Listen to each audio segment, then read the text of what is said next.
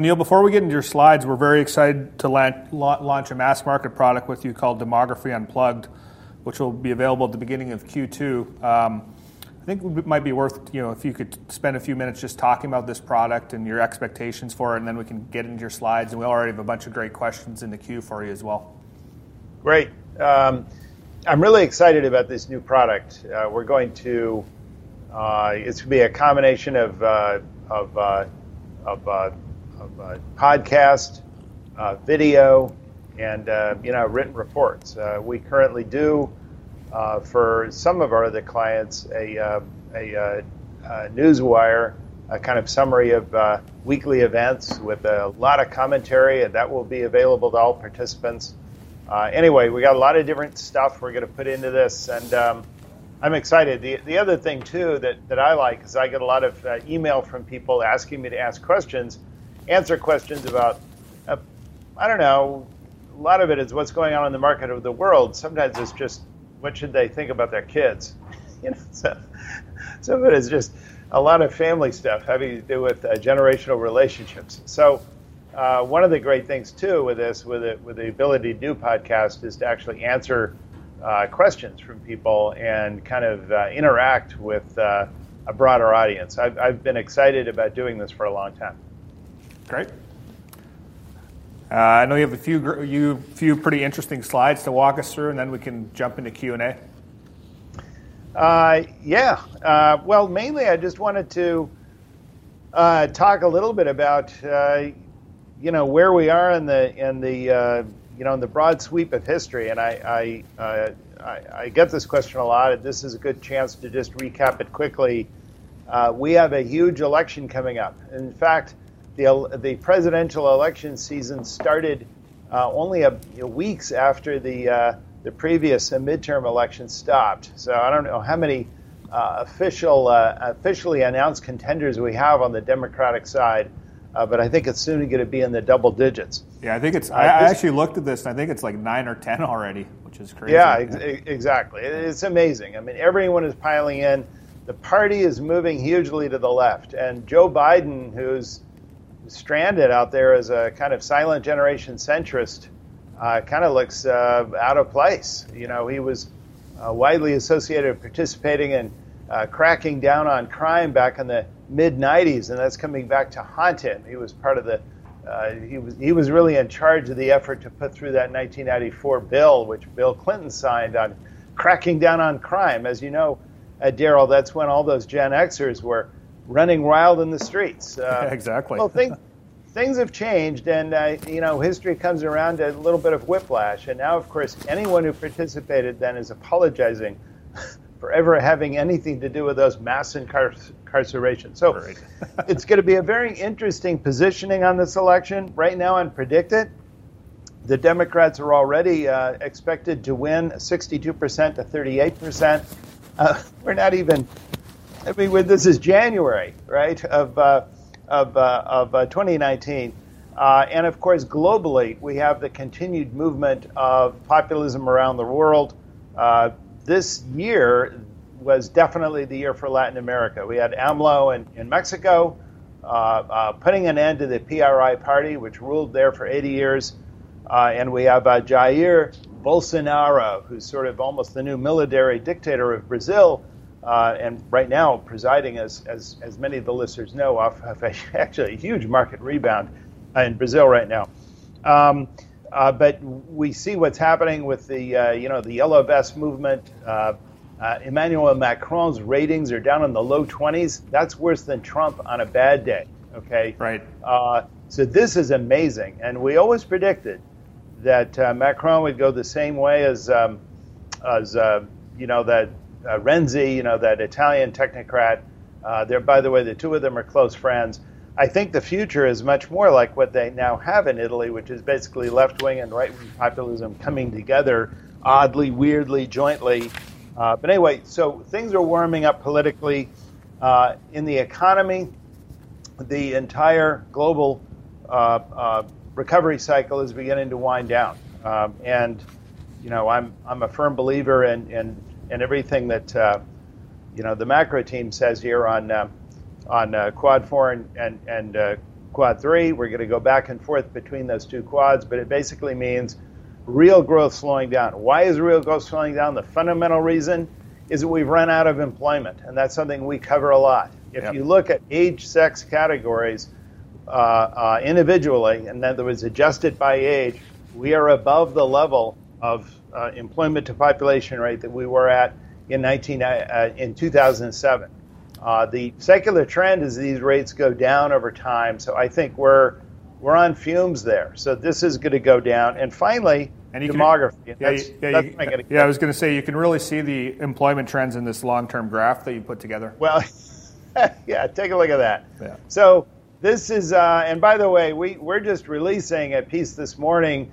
Uh, taking on a recent report by Morgan Stanley talking about the coming youth boom in the economy uh, and how the demographic winds are really at our back coming up. Uh, we don't see it. Uh, that, by the way, that you just looked at is the Census uh, uh, Bureau projections.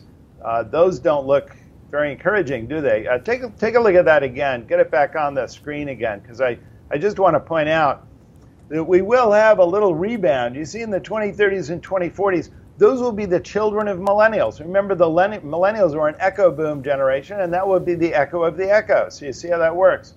Um, but the, the 19, the, the 2020s looks unremittingly bad. The average uh, uh, growth rate of the work, working age population would be around 0.2%. That's just above zero. And why? Because all the boomers are retiring and this time very small cohorts of, of you know late wave millennials and, and homelanders are coming in. It's going to get better later on. The, the millennials kids will be coming in, and Xers will be retiring, and that'll be better. Uh, but go to the next slide because this is kind of interesting. What we did is we did a very simple model of the economy going back, you know, the post-war era, well, going back to 1960, basically tracking. We made a very simple model of the economy where we just basically said what if we modeled the economy by just saying the economy every year was going to grow at the rate of the working age population plus the trailing 10 year trend in productivity growth and the um, employment population growth. So, you know, of, of, the prime age employment population growth. And this is a really instructive graph. You can see, first of all, how our 10 year um, uh, compounded annual growth rate GDP has has hugely gone down. Right, we're we're way down here. We're at this very disappointing level. But you can see what's contributing to it. You can actually see a lot of history in this chart. You can see, for instance, how back in the 70s, all the boomers coming in and all the women coming to the workforce should have hugely expanded GDP, but of course that was counteracted by a huge collapse of productivity and so on. And you can see that the problem recently over the past 15 years is that we have been suffering on all counts. That is to say, employment population rate's gone down, the, uh, the, the demography has slowed way down, and our productivity growth has come down. So that's a disaster. Now, one last chart. We just project that into the future. Take a look at this. We just assume, you know, this this is all written in stone. Those light blue lines, that's just growth rate of the working age population. We assume that there's going to be no net change over time you know, when women coming in or out of the workplace. And we just take the trailing 10 year productivity growth rate and we cast it forward. Yep. Now, you might say, wow, that looks pessimistic. um, but keep in mind that the IMF right now is already projecting 1.4% um, uh, by the year, you know, I think it's 2024. Uh, the CBO is at 1.8, the Fed is at 1.8. Well, we got 1.3. But if you want to believe the OMB and Mick Mulvaney and go for 3.0, you can do it. But you'd need a productivity miracle uh, we've never seen before. I mean, not even back in the in the early 60s or 50s. Did you see that? Is, so, is that sort of what the OMB is underscoring in, in their point that productivity is going to expand beyond well, what we what we've you seen? know as as um, as as as Fed Chairman Jerome Powell said recently in a recent speech, he, he admitted he said, and and we all admit productivity is the one thing you can't really model, can't really predict. You know, yeah. we can predict certain inputs, certain you know human and, and physical capital inputs to creating productivity, but most of it is innovation. Most of it is unpredictable, and uh, uh, so you can always wave your hand and say, you know, ah, there'll be a lot of productivity because of our policies. You know, we, we have that special something, right, that's going to unleash it. But I'm just saying, if you're prudent, if you're realistic, and you and you do this this 10 year trailing average, which is simply what we did. You simply assume the next year is going to be what the last 10 years, you know, the average last 10 year performance is. Yep. That's a pretty sobering outlook. Okay. Um, got a bunch of questions here for you. The first one I wanted to ask, though, is um, you, you, talked about this report that Morgan Stanley came out. What if you if you could sort of summarize it? What how is their view so dramatically different than your view? What what are they looking at, or what are they seeing that you don't think's accurate or good? good?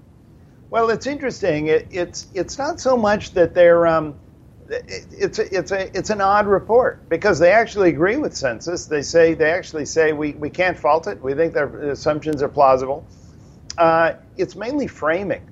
In other words, it's kind of missed. It's redirection and framing the attention of the reader. They basically say well, it's going to be a boom because the rest of the world is good, is doing a lot worse demographically. Well, okay, I'm the first to admit that. I mean, you know, I, I look at, at Italy and South Korea and and, and uh, Eastern Europe. Uh, uh, fine, and then they also say that the uh, Generation Z coming after they call it Generation Z coming after millennials is a smaller generation, but it's not the huge baby bust that the Xers were and therefore, because it's not a bust, we're going to call it a boom. I mean, literally, that's what they say in the report. so that's an odd way of, of lowering the bar, you know, for defining yeah. a boom. And then they have a various number of technical things. I mean, we, we respond to this all in the in the thing we're coming out with this morning, but it's people just not waking up. This this is a this is a very unusual era. This is the lowest working age population growth by far in American history and it's not going to be that low again until maybe the 2050s or 2060s. Yep, got you. All right, I'm going to put you on the spot for a second on the election, um, as you touched on. Obviously, to your point, we're a long ways out, but you know, let's get our crystal balls out. Number one, do you see Trump running again, and do you see anybody challenging him? And on the second point, who do you think could win the nomination on, on the uh, Democrat side? If you look at the polls on the Democrat side, obviously Biden is kind of still pulling at the top. But to your point, you know, can he get the base? You know, is he is he far enough left? How, how do you see this election playing out in uh, almost two years from now, which is a long, long way to predict? But I know you always have thoughts on these things. Well, it's it's a long way to predict. Look, um, uh, the idea that an incumbent party would put aside I should say, a party would put aside an incumbent president who's willing to run for another term. That's never happened before in American history. Uh, we've had some incumbents who preferred not to run. Uh, um, you know, the most famous case being Calvin Coolidge, and that was actually the victory because Hoover won. Of course, that's not anything that anyone would like to be as the next Hoover. but but but my point is is that it's never happened where you've involuntarily sidetracked an incumbent. Right. That's just never happened. Yep. And um, uh, uh, however, uh, depending on Trump's poll numbers, the economy, and indictments, uh, it could come to that. I know there are a lot of people in the Republican Party who feel they're trapped in a car uh, with with no handles. You know, they can't get out. I mean, they're just basically passive, stuck in this thing. Uh, they they they they have no choice but to sit there stuck with Trump and and that's that will be an interesting question. It will be first in American history. Going on to the uh, Democratic side, um, uh, I think it's I think the party has moved to the left. I think they're going to want to energize uh, millennials, um, and I, I think we you know this could be a case of populism. The left we're going to see.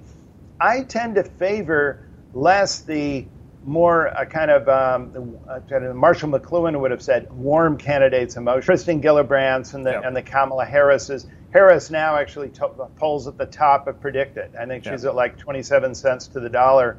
Yep. Um, I favor more the um, the wonkish, more rational side. I, I favor more the Elizabeth Warren and the Bernie Sanders. Yep. I think more of that hard edge economic left is going to do better than that more emotional kind of culture war stuff. Yep. Uh, I don't think that's going to play very well either in the primaries or the election. Gotcha. Okay, great. Um, so, first question here from subscribers Neil, what is the biggest risk to American hegemony over the next decade? Oh wow! Um, this could probably be a, a, couple hours. We could talk about this. um, well, I, I, think it's the the the you know the breakdown of the global order, right. um, and we already see that happening. Uh, keep in mind when we talked about this this period of dem- demographically the 2020s, this is a global decade of demographic um, uh, uh, uh, tightness, right? In other words, the whole world is going through this, and in fact, uh, for much of the world, including much of Europe, the maximum uh, increase in the dependency ratio of old people to working age is going to occur during the 2020s. So all those you know, all those entitlement heavy states, it's going to get much worse in the 2020s. So compound that, I think that the decade will probably start off with a with a with another recession. I mean, you know, we should be realistic. These things kind of go through go through phases, um, and and I think it could be bad news economically, and I think it could. You you don't know what's going to happen. Um, yep. The populist parties in Europe, for example, are are generally tend to be anti-EU and to some extent. Right. You know, they, they, they say, yeah, we should be we shouldn't be part of NATO. We shouldn't be part of these these uh, globalist mechanisms. And obviously, Asia, I think, is what everyone's looking at. Um, I think that kind of goes without saying. Yep, this is actually an interesting question. Is there any model for sustainable economic growth for a nation with little or no population growth? Are there examples today, or are we in uncharted territory? Uh, we're we're kind of in uncharted territory. I mean, people make that point all the time. Um, I, we have never had a period of stagnating population growth over a large part of the world, except in cases of um, you know a colossal war or plague. You know that that kind of situation. We do know though that, and I've written about this a lot. We did a book called The Graying of the Great Powers. We talked about this that the slowing of the macroeconomy in a, in a secular ch- uh, sense, where, for instance, even in a good year, you may have negative GDP. People don't realize that, but if your working age population is uh, shrinking at 2% per year uh, and productivity is growing less than 2%, you may have negative GDP in a full employment year. I mean, we, we, we can't wrap our minds around that, right? I right. mean, the whole growth of economics from Adam Smith on was just assumed a lot of population growth. Yeah. And what that does is it changes the mentality of market participants. Everyone then, there's no more uh, positive sum game. Everyone wants to protect their share of the market. So the rise of cartelization, the rise of monopoly markets, um, the rise of protectionism, uh, we saw that in the 30s. This is all an attribute of kind of the zero sum mentality of stagnant demographics. Okay. Uh, Neil, what do you make of the yellow shirt movement in France? Does this have anything to do with the fourth turning? It's uh, it's certainly related to the populism, yeah. Uh, and it's very interesting. It's uh, uh, uh, so I have this thesis about why. I mean, you, people say, well, why did you you know predict that Emmanuel Macron would fail, and, and we did, uh, and that is the following rule. I always take this rule it's very difficult for a centrist technocratic leader to be successful. It's like threading the needle to be successful in a country where there are very few moderates. Right. People are too much fixated on left versus right. I don't fixate on left versus right. I think left versus right are largely interchangeable. I look at how big the moderates are in the middle. Um, and the, the point is, is that Italy and France are both countries in which the moderates are, are you know, frankly diminutive and impoverished and, and powerless. And what happens is, is that it's very interesting now in Figaro with the recent, uh, uh, you know, approval ratings of Macron. They're almost as low on the far left as they are on the far right.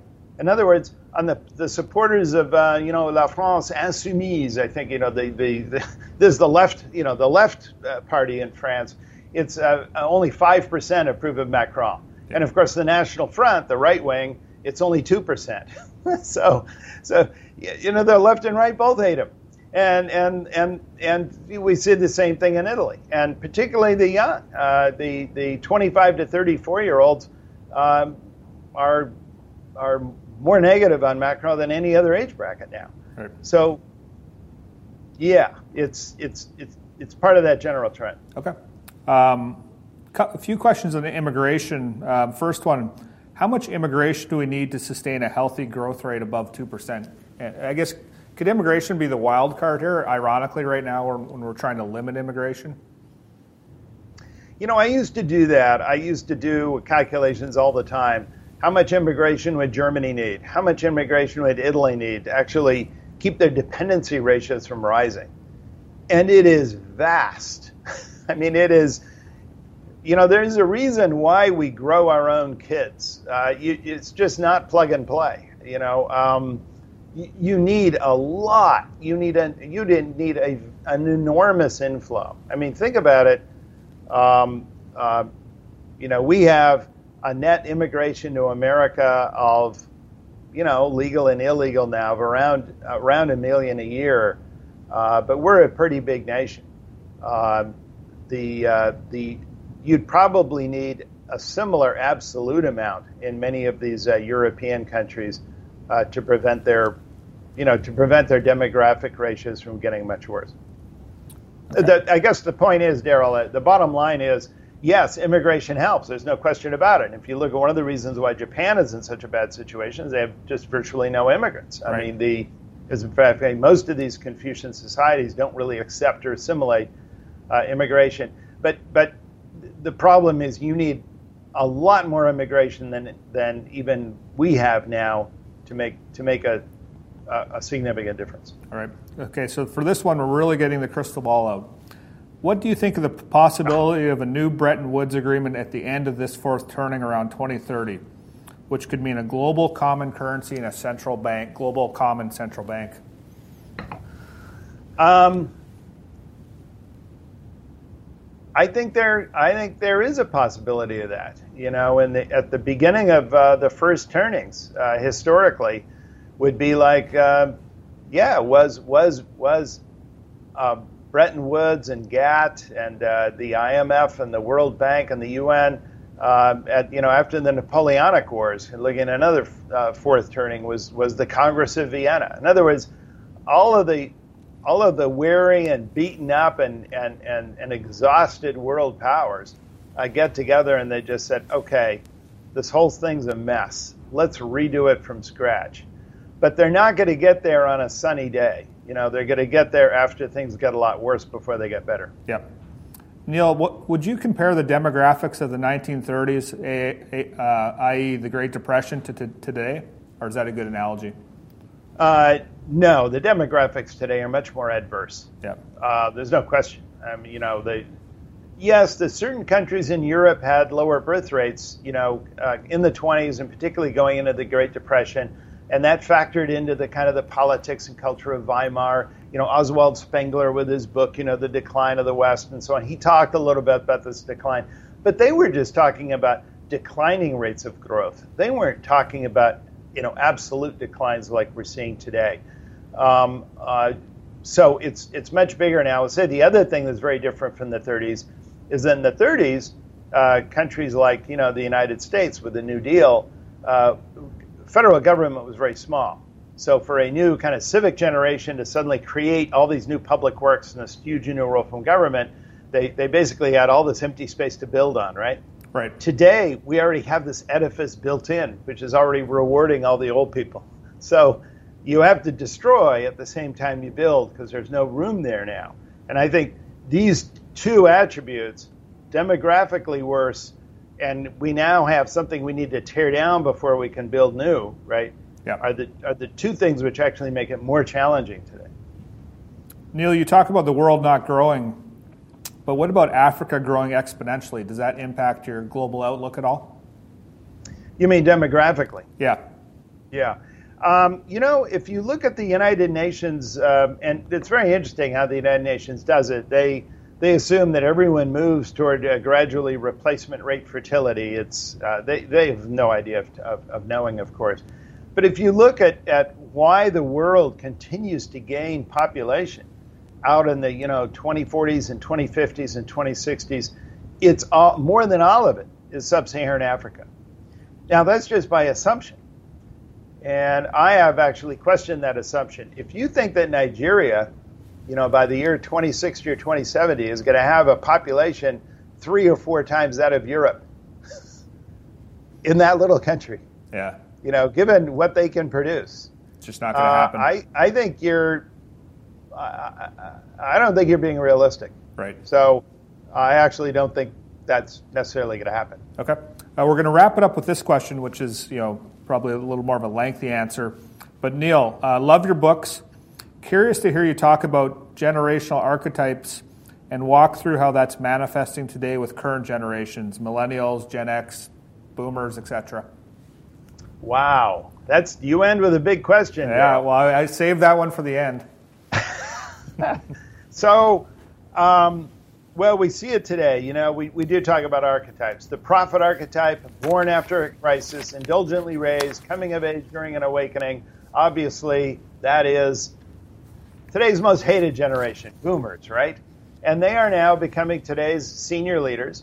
History shows that that is a generation that takes society through the next crisis, right? They preside as elder leaders, senior generation of leaders through the next crisis. Uh, and that's kind of where we are. Um, the next archetype is the the throwaway kids of the awakening. We call them the nomad archetype. We've seen them in every generational cycle going back centuries, and uh, you know in the last cycle that was the lost generation, uh, the the, uh, the, the kids who who ultimately went to World War One, and they were the midlife leaders of World War II. They were the, you know, George Pattons and Omar Bradleys and ultimately Harry Truman and Dwight Eisenhower, right? Belonged to that generation. Yep. Today, that's Generation X. Pragmatic, a little bit cynical, very much disconnected from civic life, and they'll go in any direction that works, you know, very pragmatic. Yep. And then finally, you have the final archetype is what we call the hero, optimistic, rational, and uh, team driven, uh, very much oriented around community. Uh, the last time we saw the GI generation, we've seen other generations in our history. Uh, we think millennials are of that type, and it's going to be very interesting to see them finally, belatedly, we think this last midterm we began that, uh, get really engaged politically. Okay, great. Well, thanks a lot, Neil. Thanks everybody for tuning in. And just you know, again, a reminder: we're going to be launching uh, Neil's mass market product called Demography Unplugged. It's going to be available at the beginning of Q2, and uh, I think everybody's going to really enjoy that. Neil obviously has uh, a lot of insight on these topics and has written some great books as well that you should take a look at when you get a chance. Thanks a lot, Neil. Thanks, Daryl. Thanks.